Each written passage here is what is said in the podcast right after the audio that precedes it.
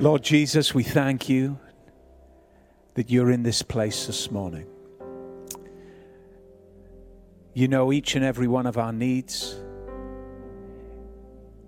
Thank you that you are our healer, our deliverer, the restorer of our soul. And for many of us this morning, we know that you're going to come and you're going to tenderly take our broken souls and again bring them back together again, restore them, reinvigorate them, revive them. We thank you as we sense your Holy Spirit here this morning, as we listen to words spoken, Lord, we know that your hand will heal and make whole in Jesus' name. And all God's people said, Amen. You may be seated. Do you know we're in for a, an incredible morning? This morning we have three amazing men of God from this church that are going to come and minister to us this morning. And honestly, um, you are in for a very, very special um, service and meeting with Jesus through these ministers. We're going to invite Dave, Dave Saunders, Rob Daly, and Tarbo. Come on, let's give them a round of applause this morning. Let's welcome them as they join me here. And um, do you know, as we as we were praying this morning together, the Lord just spoke to our hearts. And I know it's Father's Day, and you know, a lot is going to be spoken about in relation to God's fatherly care in our lives. You're going to hear a lot about that from these men's lives. But but one of the things that the Lord showed us together when we prayed this morning over, over this service was that he, their ministry to you is going to be like, I want you to understand what's going to happen. Their ministry to you is going to be like that good Samaritan coming to the Jericho Road those areas of our lives that are languishing, that are still covered by pain, these men, through their testimony, are going to come to you through the power of the Holy Spirit. They're going to pour in oil and wine. They're going to come with their bandages and with compassion. And you, honestly, you're going to, you're going to tangibly sense the presence of the Holy Spirit going into areas of your life possibly long forgotten. And He's just going to go there and He's going to bring wholeness and healing, or maybe the beginning of a work that He's going to continue on with from this moment of time. That's one thing that you're going to, you're going to sense happen this morning. These ministers of God's grace, these ministers of God's goodness are going to come to your point of need, and you're going to sense that oil and that wine of God's healing grace in your life. And also, there was another aspect that the Lord showed us in relation to what he said when he started his ministry to people. He said, The Spirit of the Lord is upon me to declare good news to the poor. All of us, we can't escape it, right? All of us have areas of our lives that are impoverished. We've experienced this wonderful grace of God, this saving power of Jesus in our lives, there's still some areas that may be impoverished in our in our hearts, in our minds, in our souls. You're going to hear through these ministers of grace good news. Good news pointing ahead into into the future.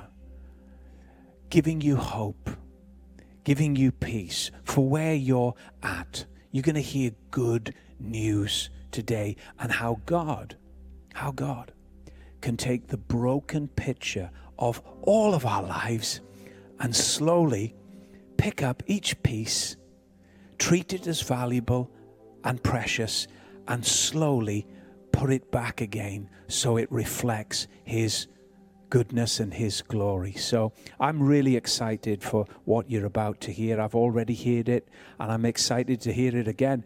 Dave Saunders, what a great man Dave is. I tell you, what a large heart. Been in the church with us for many years now, many years, 20 odd years, Dave. And um, Dave and Stella um, head up our prison ministry. He's been ministering to many, many thousands of people year in, year out. Dave's going to share with us this morning because he's got such a unique message to share about God's incredible love in his life. I'm just going to get him the podium because this man is a good Welsh preacher, and every good Welsh preacher needs a podium. But uh, come on, let's uh, show our appreciation for Dave.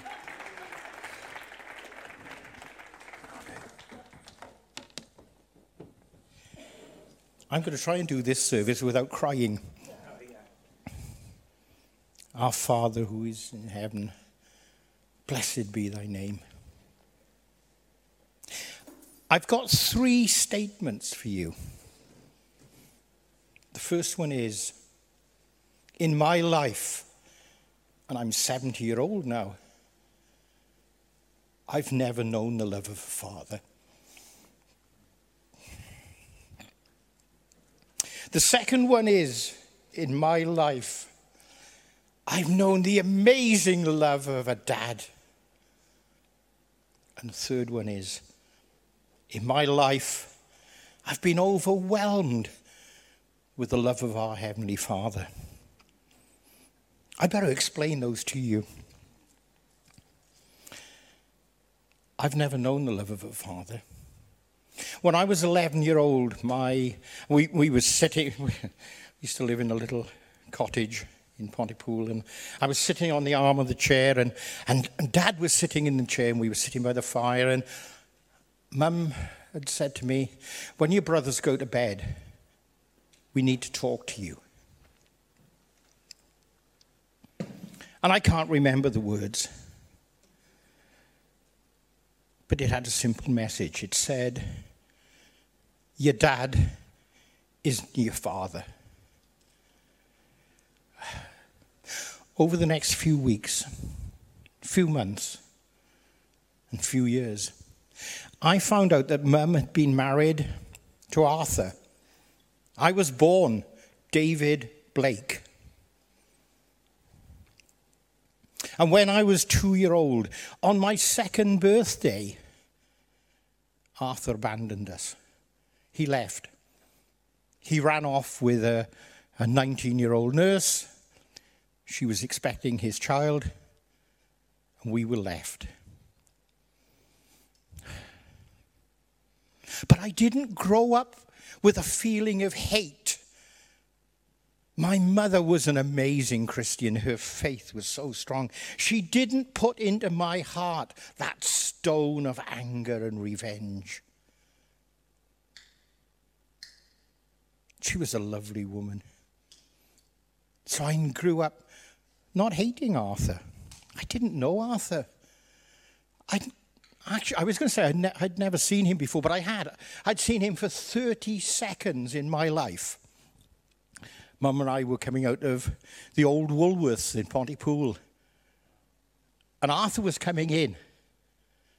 And I was about three year old, but something I knew.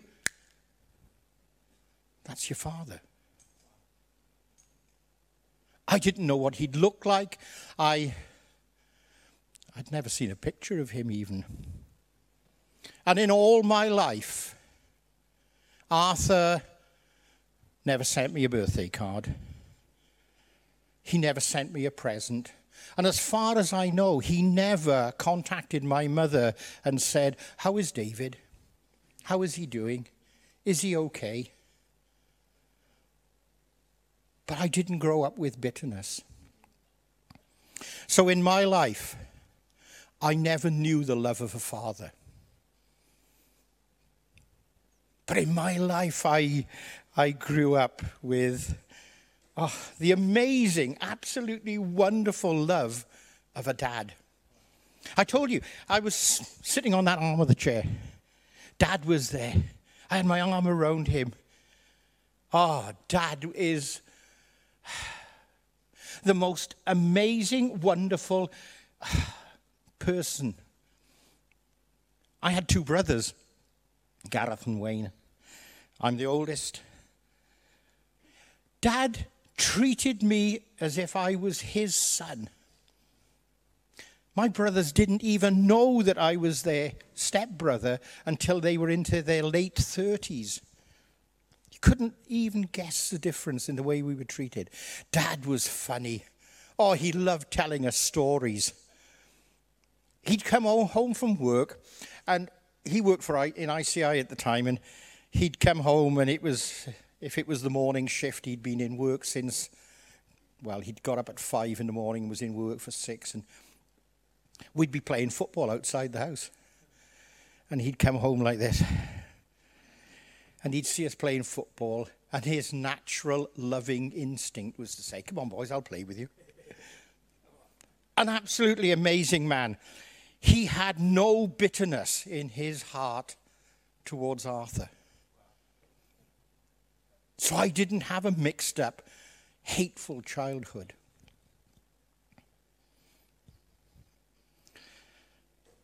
I've got to look where I am in the notes.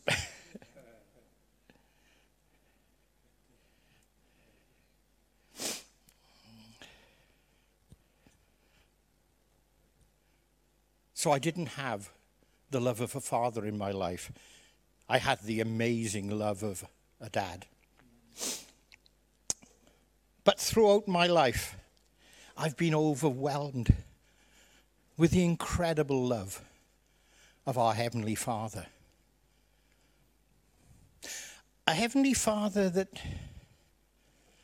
not only looks after us, He restores us. And He doesn't restore us in a little way. He doesn't say, okay, you've, you've got problems.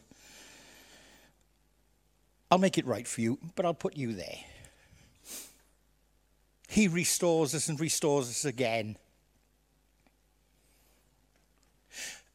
growing up, psychologically, it's very, very diff- difficult.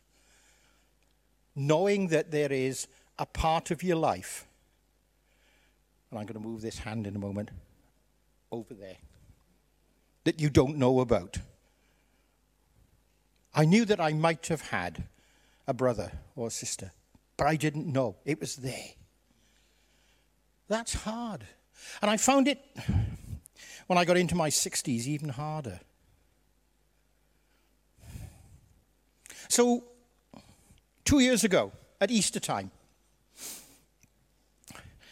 I go onto Facebook and it's Easter, Sun, Easter Monday, and I put on Facebook, does anyone know about the Blake family in Garndiffaith? It's a local history group I went on to.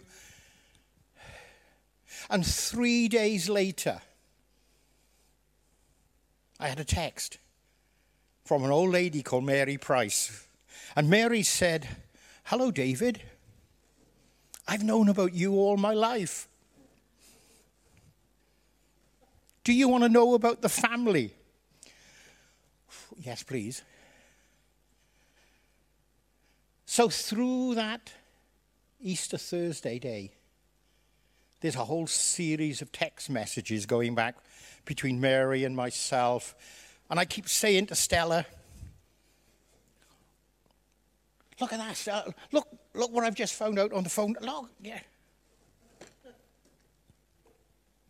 And she tells me, You've got three sisters. I grew up with two brothers, Gareth and Wayne, but now I've got three sisters Michelle, Debbie, Vanessa. I've got two brothers extra as well, Martin and Lawrence. And she said, We're actually meeting tomorrow, which was a Friday, in Brecon. I'm meeting with my nieces. Do you want me to tell them about you? And that's a big step because now I know about them, but do they want to know about me? So I said, Yes, please tell them. Over lunch, she said, told them about me that I'd contacted her. And two of them said, Yeah, we thought we knew about David. We'd come across some legal document and it said, Oh, Arthur was married before. He's got a name. He's got a son, David. And I thought, oh, that, that's it. They, they know me about me, and I know about them. But that night, I get a text from my sister Michelle who says, Oh, it's wonderful. It's amazing that we found each other. And we agreed that after the wedding, that they'd all, family wedding they were going to go to, that I'd phone Michelle.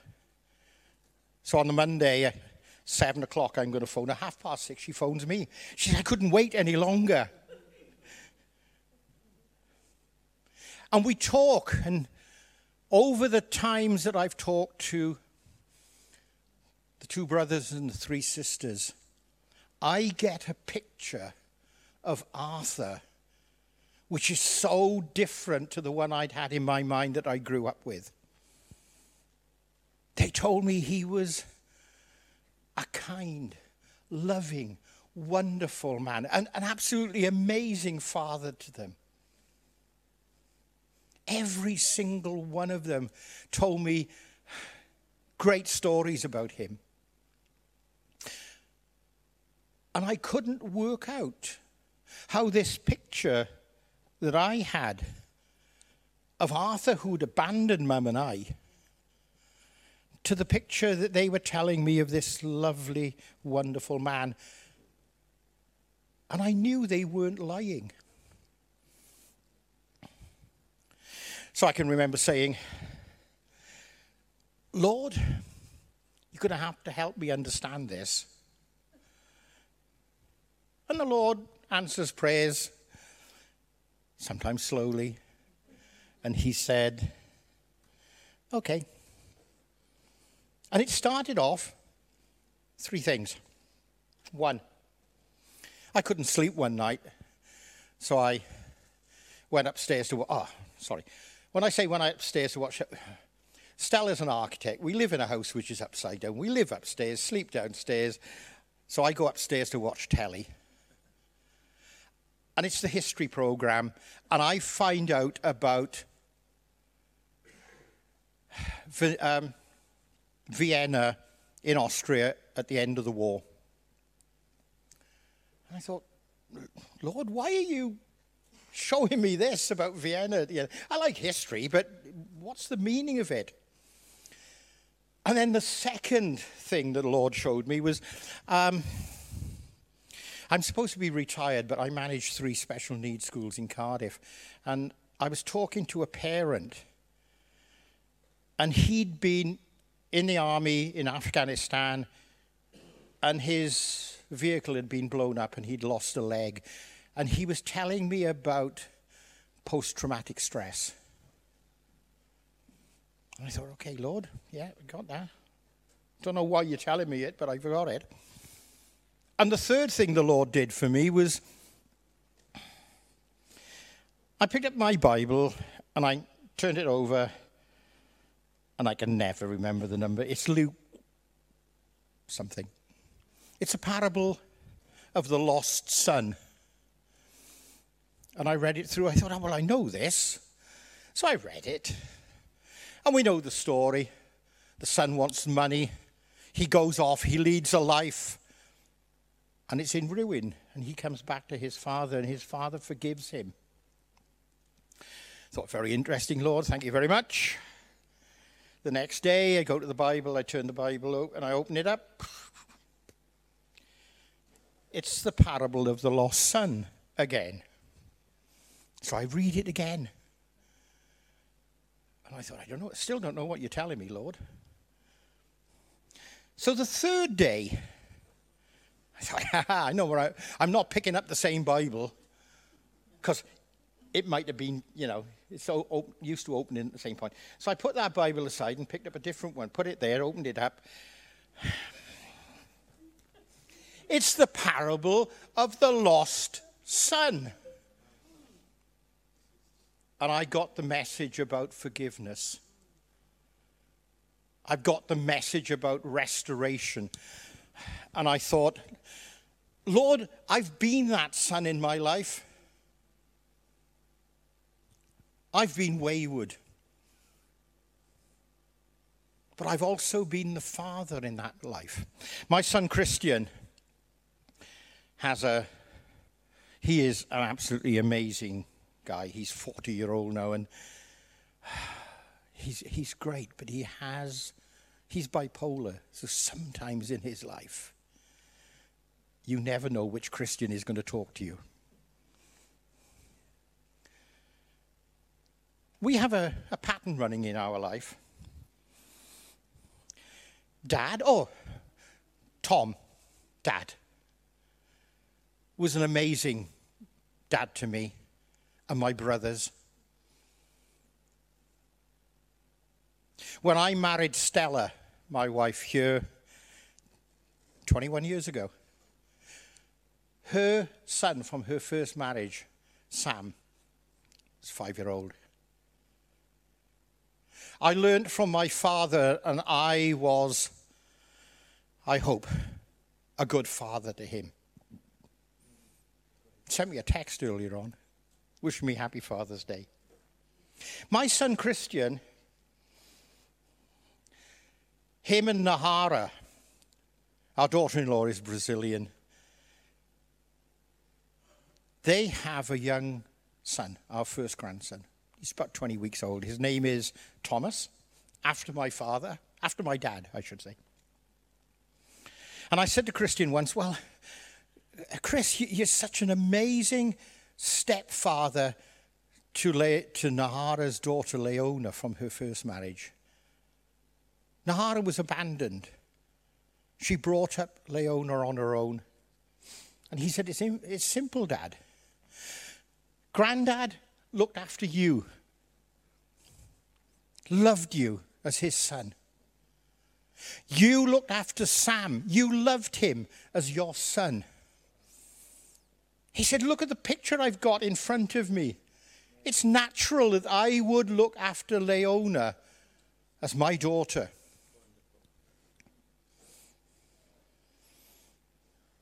But our Lord restores. And what he did, I found out that Arthur, my father, had married mum in 1942. They'd been married six weeks when he was called up to the army for the war. He went to North Africa. He survived North Africa and he went then through Italy. And he survived Italy. And at the end of the war, just before it ended, his jeep was blown up in Vienna. Hmm. Thank you, Lord, for showing me what Vienna was like in the war. His jeep was blown up. He, he lost a lung. He was, his arm was damaged. He never really recovered from those. And he became a prisoner of war. He came back to mum, to life that was different. When I was two year old. I'm not making excuses for dad, for, for Arthur. He left us. He left us for a 19 year old nurse.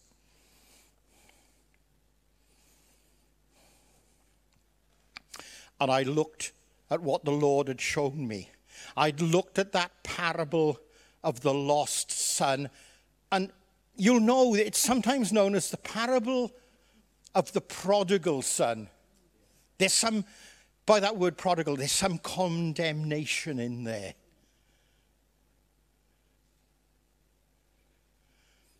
I had a prodigal father. And the Lord was saying to me, Love. In a few weeks' time, I've, I've met all of my brothers and sisters. Martin in Edinburgh, Debbie up in Middlewich. I've met Vanessa, who's the, who lives the nearest. She lives in Chepstow. But in a few weeks' time, I'm going to go and meet, and we're going to stand by Dad's grave, Arthur's grave. And there's a very, very important part in the parable of the lost son. It's where the father explains to the son who didn't go away. He said, But your brother, he was lost and now is found. I'm going to stand at that graveside. I'm going to say, Dad, you're a prodigal father. But now you were lost, and now you're found. Thank you for listening to me.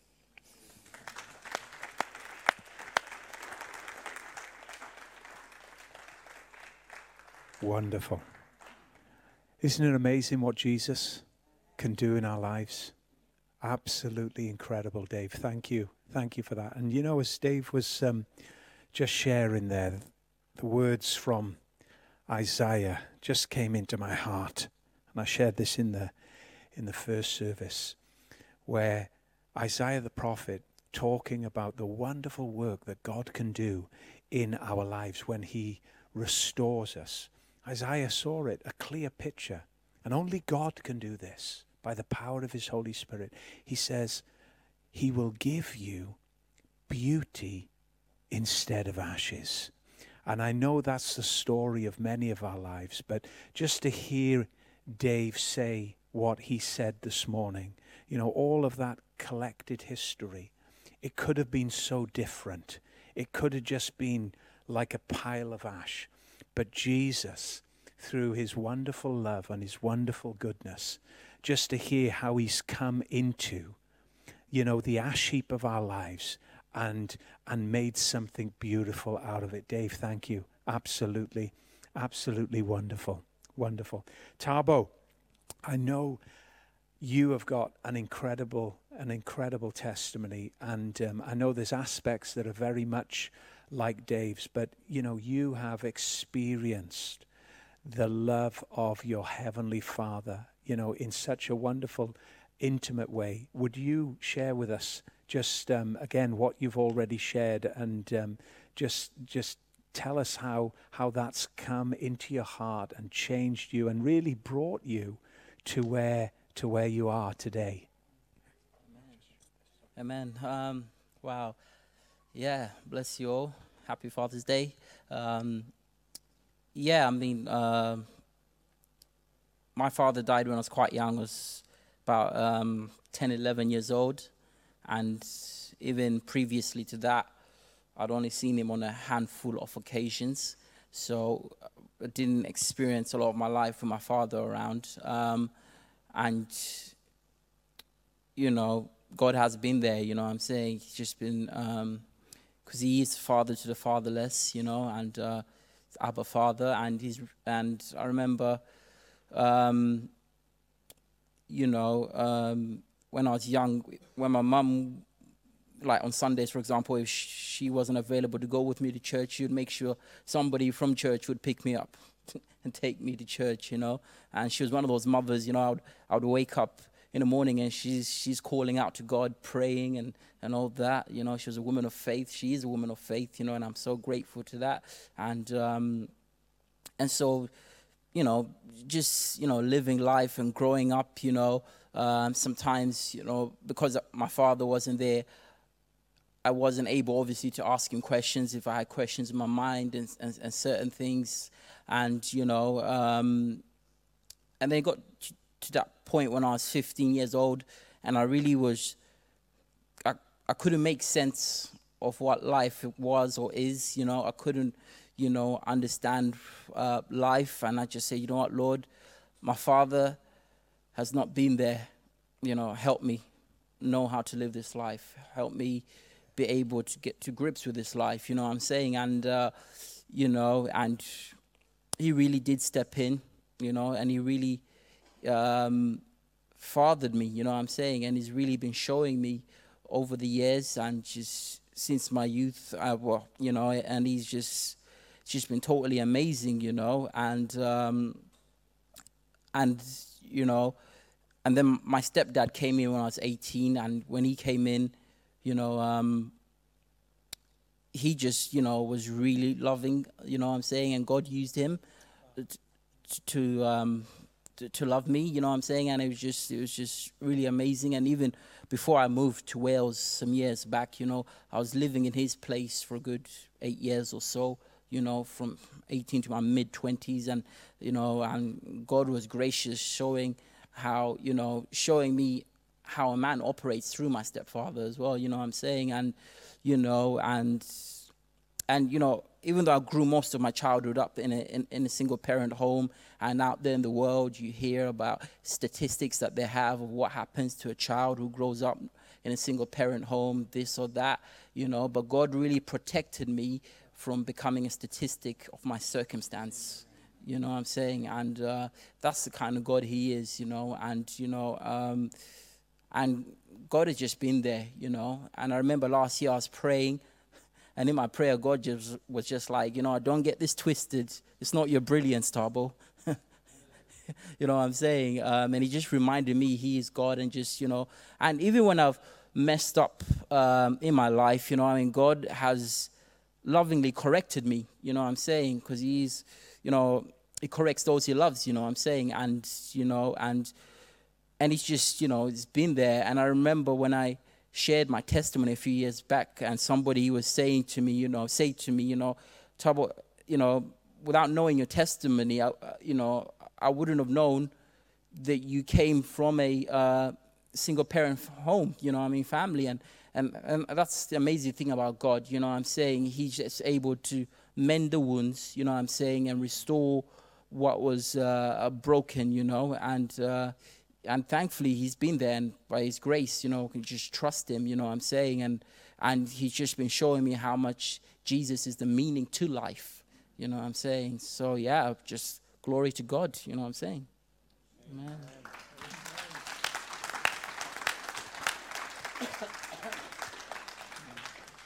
Tabo, thank you, you know, for that. And, um, you know, just what Tabo said there about how, you know, our world may have looked at all of our lives in different ways and, you know, would have written us off as a statistic of circumstance. And I love what, what Tabo's testimony really voices this morning is that, you know, when Jesus is at the center of our lives, we are not a statistic of circumstance. Isn't that wonderful? You know, that, that you know, we see the handiwork of God in Tabo's life. And, you know, there's a, there's a, there's a wonderful scripture. Again, it's from the book of Isaiah. And I, and I really feel that, that, you know, it's pertinent to mention it, where Isaiah says on God's behalf, the Lord speaks through him, and he says, My arm is not too short that it cannot save. And basically, God is saying, Don't ever be afraid. My arm can always reach you. It can always reach into that pain. It can always reach into that fear. It can always reach into that, into that overwhelming circumstance where the world is just going to write you off as another, statistic. My arm can reach you. And how many of us can declare this morning that His hand is not short. It reaches us, you see, in our pain, in our hurt, in our loneliness. And Tabo, oh, that's a beautiful, a beautiful testimony, as, as Dave says, you know, of God's wonderful, wonderful mercy. He doesn't leave us alone. He brings us into a family like this where we can love on one another, support one another. But even when we're not in each other's company, when we're out there, and sometimes when we feel alone and we feel afraid and we, we, we feel as if we're going to kind of end up like a statistic, that's when He comes and He wraps His arms around us and He looks after us. Thank you, Tabo, for that. That's wonderful. Amen. Amen. And again, we, we have Rob. I know many of you uh, know Rob. And uh, Rob is a, a wonderful, wonderful blessing to us. Rob's got an incredible story about. I, I think when I listen to Rob, every time I listen to him, and every time I see him, I just see a love inside Rob that just doesn't give up. You know, Rob is a dad. Um, and and he, for me, Rob, you reflect the father heart of God in, in so many ways, where you've just got this tenacious love that won't let go. So I want, I want you to just share your, your, your story, Rob, and just about this amazing love that you've had for your son over the years. Morning, church. Um, I lost my dad when I was 26. So I was living with my mum at the time, my younger brother and sister. So uh, there's five of us in the family, kids, and I was the tearaway one. So I had to do a bit of growing up quick. And um, a few years later, then I um, I had my daughter, and then a couple of years later, I wasn't, I wasn't married to my daughter's mum, but um, I met my young my son, his mum. Um, we got married. We had Joe. Joe was um, 10, 13 born, going to play for Wales, no probs. Um, and as he started getting a little bit older, um, I could see that there was something, I don't know, I mean, in them days it wasn't ADHD, it was um, hyperactivity, orange juice, Smarties, whatever it was. Um, and then it, it caused a little bit of problem with me and his mum. Um, we split up. Um, and then Joe really went off the rails. So he was, his mum couldn't handle him. So he came up to live with me in Newport because I moved back to Newport. Then it was affecting my, my work because I was being called out uh, three times a week where he was playing up. So then back to his mum. He'd, go, he'd play one off the other. Very clever kid. And um, when he came to about 11, he was really getting in trouble. Um, I found out a couple of years later that he was starting to do cannabis and opiates and everything to go with it. And then when he was 15, he got in trouble. And he went to a place in Bristol called Ashfield, a young offenders uh, institute. So, I mean, me and his mum got on. We went over to visit him. Um, and he had a drugs worker, Tina, from Bath. And she came to speak to me and she said, um, I'm a Christian. Um, I would like Joe to come to church, you know, see if we can help him through the Lord. But Joe wasn't having none of it unless I went. No, I wasn't a churchgoer at all. No way. And um, like you do as your children, I said, yeah, no problem. So we actually went to Cardiff. There was about 50 people. Made us live, didn't know them, except that, you know, Tina. Um, they made us lovely and welcome. We went from 50 people over to Bath the following week to 700 people. Same thing, I'm looking around, everybody got a big smile. Nobody got any problems here by the looks of this, but they did. They were talking to me. And I thought, oh, okay. So then my son started escalating then. He, he went from cannabis to heroin. Um, really bad. Um, myself personally, I must have done CPR five times to bring him back to life. Um, he's tried to hang himself three times.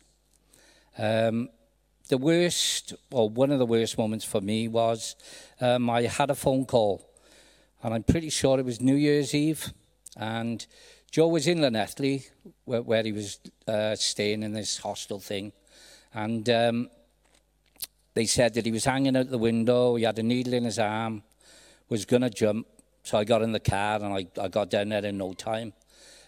But when I got to the actual house, they'd taken him to the hospital. And when I got to the hospital, Joey had booked himself out. So I had, an, I had an idea of which way he would walk. Anyway, God willing, I found him. Went back to the house. Um, he'd wrecked his, his room. So I said, let's go upstairs, mate, and, um, and tidy your room up here. But as, as I went to go up the stairs, there was a noose hanging from the rafters. And honestly, it, was like a dagger. And um, Joe started to laugh. I said, what, what are you laughing at, son? He said, it's funny, Dad, isn't it? I said, not really, kid. Well, what do you mean it's funny? And he said, um, well, Dad, I'm six foot five. He said, and I jumped out of the attic. He said, and I hit the floor. The rope was too long. But it wasn't funny to me. And I thought, oh, it's that desperate how far my son has come that he wants to kill himself. So we got, we got him into rehab and everything. And then uh, Joe was around, yeah, 18, 19, something like that. And I used to go down every fortnight. And the last thing I done was always took him shopping to make sure that he had food in the house. And we went shopping, we sat in the car. And what we're talking about now, a 19 year old who's six foot five, and he starts crying. And I said, well, What's the matter, son? I got something to tell you, Dad, but you're not going to like it. And I said, What can be worse, kid, than what you're doing with your drug addiction? He said, um, Grampy was abusing me on, on his mum's side. It, w- it wouldn't have been my dad, I knew that. And um, my first reaction, kill him. That's the first thing. And I said, come on, mate, we'll, we'll go to the police station. And he, he said, um, Dad, who are they going to believe? They're going to believe an heroin addict? Or are they going to, be, you know, believe my grandfather? I said, they'll believe you, son. Well, anyway, cut a long story short, he would not go to the police station at all. And I was really concerned because there was, I'm guessing, another four or five grandchildren. So I was worried about that. So I gave Joe a month. And I said, son, if you don't go, I'm going. He wouldn't go. So I went and I reported it, but they couldn't do anything because Joe had to, you know, Joe had to go in and make the statement. So a couple of years, Joe, um, 30, 31 times in prison, 100 plus convictions. And um, the last time ever was in 2016. He, um, he came out of prison. Now, Joe suffers with bipolar, anxiety, depression, um, social phobia, but we didn't know at the time about, about the, um, the bipolar. So I tried my, I, I was hitting my head against the wall, MPs I was talking to, trying to get him to see a psychiatrist. Well, anyway, this particular day, we had to go through our doctor, go out to St. Cadoc's. Now, I'm a, I'm a Maesglas boy, I know what St. Cadoc's is. And anyway, we went out and they messed up. They sent us to the trauma team. So Joe got upset, and on the way home, could I get him a couple of cans because he said he wouldn't sleep? And I said, yeah, okay, mate, no worries. So I left him in the house, went up my sister's, and uh, just to say how the day had gone, come back very quiet. Then I heard Joe come downstairs. Out in the kitchen, I heard all this noise, and when I went out there, he was just holding onto the kitchen unit and he was shaking like hell, his whole body. So I grabbed hold of him screaming at him, What have you taken? He wasn't answering me, but he was going grey. I thought, Oh, here we go again. So, anyway, I get him into the recovery position, and um, he's not breathing. So, I, I, I looked up at the ceiling and I said, I call God the big fella. So I said, Big fella, I said, I can't do any more. I said, Please help me. And within 10 seconds, Joe took the biggest gulp of air.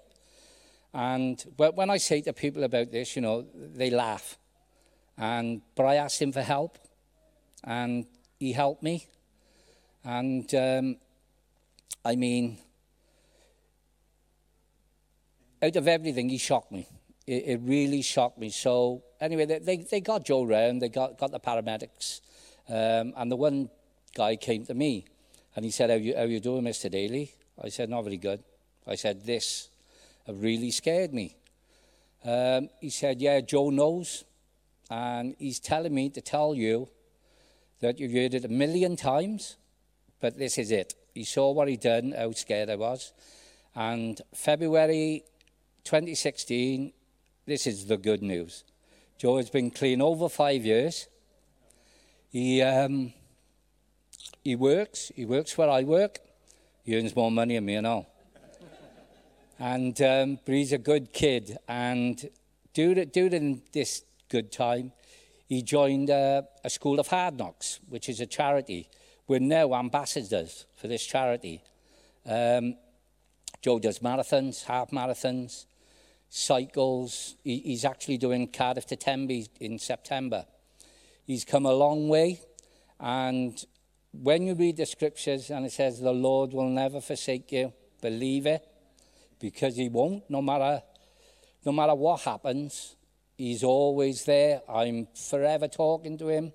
He got me through it, you know, big time. I mean, I, I suffer now with anxiety and depression. The reason being, um, it's all to do with this 12 years. Joe's out of the bubble, and I'm in. I was still in the bubble, so everything everything is happening. But the news is, I got my son back. My family got their nephew back, and it's a lot. To, it's it's a lot to do with faith because I'd have really really bad days. I wouldn't want to come to church, but as soon as I walk through the door, it, it's all gone. It's it's unbelievable what he can do for you. Um, I'm so. I wish I'd have done it donkeys years ago. If I'm, if I'm without Tina saying, "Please come to church," but I think that there's a reason. Why that time, I honestly don't know, because I thought I know the Lord is our shepherd, but I thought, oh, I'm Joey's shepherd. But that's done. That's gone. I'm here for something. And I, I, he'll show me, he'll show me what it is. And I, I don't know whether it's to help other people in the, you know, in the situation. But what I would like to say to people, you know, who are here is, and I said it this morning, I think, I, I'm guessing, but I think there's, there's mums and dads who are going through something like I've gone through. And please, I'm here every week. I sit in the front. Please come and talk to me. And I will help you as best I can because I know it's embarrassing because it's one of your kids, or it could be a family member, you know, and you don't want to talk about it. But with me, it helped me, like I'm doing now, talking. Is is please come and see me. God bless. Thanks for listening to me.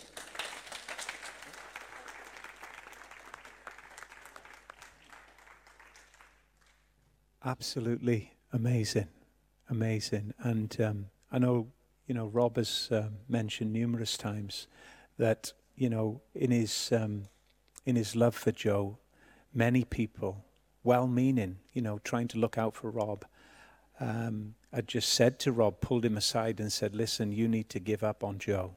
You need to, you need to let Joe go. And um, Rob just would not do that. Sorry, Dave, he, he's absolutely right there. My, my family as well. Certain members of my family said, forget him you know, forget him, get on with your own life because it's making you ill. But, nah, he's my son. Simple as, doesn't matter what they do. Doesn't matter. Yeah, it, it's not nice at the time, but no way. That, that's, that's my advice to any mum, dad. Stick with them. It's hard, of course it's hard. But stick with them and you will get the reward. Not that it's a reward, but you'll come out of it. I promise you. And um, was it was it Rob um, that Joe, Joe had gone off the radar a little bit, and you you heard he was down in Portsmouth living in a in a car park in Exeter. At Exeter. And um, yeah, and I just got in the car because what was happening, I couldn't get in contact with them at all. And phoned the police stations, like I always done, phoned the the hospitals, nothing. So I thought, I know where he is, but where is he? And uh, I found him. I found him because I had an idea where drug addicts would hang about, and he was a mess. And um, but it's just, I mean, I've travelled. I wouldn't say all around Britain, but a lot of it. You know, prisons especially, so many prisons, unbelievable. I think the farthest I've been is Oxford. Didn't have a clue where I was going. Not in them days. We didn't have sat navs. It was just. Pfft, get your head around or I've got to get there to see him. And it was an hour visit, but it was something like three, three and a half hours there, three and a half hours back. It's, it's just, just something you do for your children. It, it doesn't matter. You know, it's, it's, it's love at the end of the day, unconditional. It really doesn't matter what they do to you. It's horrible, of course, it's horrible. But stick with them. You, you get mad, you get mad, of course you get mad. But you do it. You do it. Yeah. I tell you, you know, love like that, it's not, uh, it's not MTV music love or Hollywood glamorized love. It's unconditional love, the unconditional love of God. And um, it, it's absolutely, absolutely wonderful. And, and what, these, what these men have done this today, you know, and I, I, I know you know this. Um, but again, you know, just listening to them, just reminded of that, that moment when Jesus has, had actually risen from the dead. And the Bible says that the disciples were hiding away in a room because they were afraid. They, they thought Jesus had gone, you know, and Jesus had risen from the dead, and suddenly he walks into the room that they were in, hiding away for fear of the Jews. And there's a number of things that Jesus could have done in that moment. He could have, you know, proclaimed his triumph. I'm the great Messiah, risen from the dead. I'm the one that's victorious over the grave. He could have done so many things, but what he chose to do was really, really unusual, but absolutely brilliant. He didn't proclaim his great victory over death and the grave. What he did was he showed his disciples his wounds. He invited Thomas to put his hands into the nail prints in his hands, showed them his side. He showed them points of suffering in his life that, that cost him everything because of his love for them. That's what these men have done today they've showed us their wounds in life so that oil and wine can come into our wounds and we can feel that touch of healing of God's presence in our lives. So I really do believe that, you know, in various ways, all of us can take from this service and be blessed and receive that nourishment and that wholeness that we need in our lives. Amen. Why don't we show them? our appreciation again. We're going to close our service right now. Thanks. The musicians are coming back. Today, you may be here and you know, you may never have heard a message like this. You know, Jesus isn't just a picture that we see in a stained glass window in a cathedral, He's alive. He really is. We've heard testimonies of that, very different, all of them very different in their substance, but very real nonetheless, of Jesus Christ coming into the most painful moments of life and leading these men through, leading these men on, and making them the men that they are today. I wonder today, you may be here, you may be watching online and as you've listened to these men speak about Jesus and the love of God that's reached into their, their painful moments in life, I wonder if you've thought about Jesus reaching into your life, Jesus being your Savior, because He loves you with the same love with which He has loved these men. And He's more than willing, more than able to come into your life with all of its complexity with all of its pain, with all of its mix up, Jesus stands, the Bible says, at the door of our lives and he knocks patiently, waiting for an invitation by yourself to come on in. The moment that you open that door, Jesus will come into your heart and he'll begin to restore your life, areas that may be impoverished, areas that may need His touch of wholeness and healing, restoration for your soul. It's not going to all happen at once, but little by little, moment by moment, as you walk with Him every day, what a journey it is just to know His care, just to know His love, just to know His presence. And the messages that we've heard today from these three wonderful men in our church is that Jesus saves. Jesus heals. Jesus makes whole. Jesus restores. Jesus never leaves us or forsakes us. I'm going to take this moment right now. And if you would like to ask Jesus to come into your life, it's just a matter of calling on the name of the Lord, calling out to Him. You can't clean your life up, none of us can. We can't clean our act up. We can't make any great promises to God. Every promise you make, you'll break. Just like me. No, you don't have to make any great promises to God. God actually makes all the promises to you, and He will not break any single one of them. He'll fulfill them all in His time and in His way in your life. As you call this morning with me on the name of the Lord, you're going to experience the goodness of His saving grace, His love. You're going to know peace possibly for the first time in your life, in your heart. Some of you, you're going to get washed. You're going to get washed. You feel dirty inside. We all know what that feels like. It's not very nice. You know, every every week a few times a week, possibly every day. You jump in the shower or you jump in the bath. Why? Because you've just got to wash the grime of life off your body. Otherwise, it starts to smell. How about having a wash on the inside? You may never have been washed on the inside. I'm telling you now, somebody is in this building. His name is Jesus and He can wash all of that grime away, all of that stain of life, all of that guilt, that collected shame of life that's housed in your mind, housed in your heart, housed in your soul. He can wash it. How do I know? Because He's washed me on the inside and still does wash me on the inside.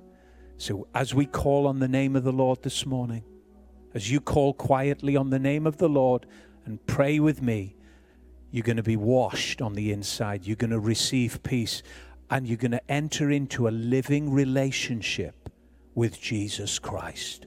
It's going to be the greatest day of your life, the greatest moment of your life, because you're going to reconnect with a loving Father in heaven through the wonderful saving power of his Son, Jesus.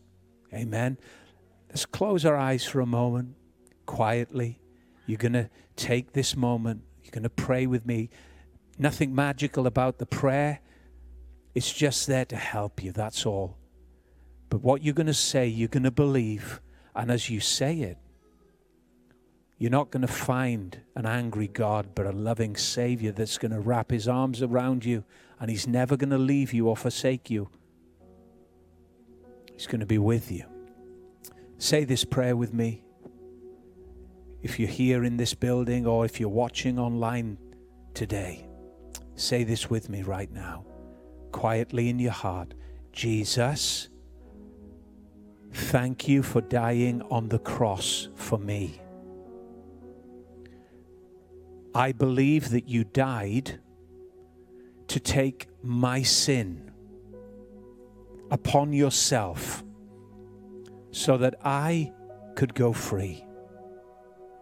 I believe that not only you died, but you're alive, just like the Bible says. God raised you from the dead on the third day. Now I ask you, I call upon your name, Jesus, because you're alive. Please be my Savior. Please forgive me of my sin. Let me experience new life. Wash me on the inside. Wash my soul. Wash my mind. Wash away all of the stains of life. Cleanse me, I ask. Save me. Be the one that never leaves or forsakes me from this moment on. Amen. If you prayed that prayer today quietly in your heart, a miracle, a miracle has taken place. You're not going to change on the outside, but there's going to be a wonderful change taking place on the inside where you'll know a peace that passes understanding. And every single day, you're going to walk with Him and you're going to sense Him in moments of life where you need Him most. You really are. If you prayed that prayer, you're here. We would love to be a part of that journey with you. We'd love to give you maybe your first Bible. You can collect that on the way out from one of our team who are going to be standing at um, the back door on my right hand side. You can collect one of those Bibles. It's free of charge, just our gift to you today. And a little magazine written by members of our congregation who have seen Jesus just do the most incredible things in their lives, much like Dave, Rob, and Tabo. Similar stories. Jesus just does incredible things with people from Newport and beyond Newport. Incredible. So pick one of those magazines up as well. We would love to give it you. And if you're watching online, you prayed that prayer. Hey, listen, we would love to give you a Bible as a church. We're committed to this. We'd love to send you a Bible and one of our magazines free of charge. And um, just drop us a line on our website. Go to hello at King's Church. Drop us a line with your details, your address, and we will get that out to you this week. Hasn't it been a great morning this morning? Amen. And listen, listen, next week, go out, go out as carriers of this wonderful news, this wonderful gospel. You might not say anything to anybody, but your reflection to them will be a great message of comfort, hope, and encouragement. You're a beacon of light in a dark world. Your life is. It really is. You may get an opportunity to share the wonderful news that, that has saved you and the goodness of God in your life, take that opportunity and see Jesus do wonderful things in the lives of others. You may be just there as a word of encouragement or just that, that pillar that's in that place of work that seems so uncertain, that pillar of consistency. Listen, let's use these, these times and these moments of life to be a blessing to others in our world. Amen. Let's stand to our feet. We're going to sing before we go and just bless bless the Lord for what he's done and what we've heard this morning. God bless you.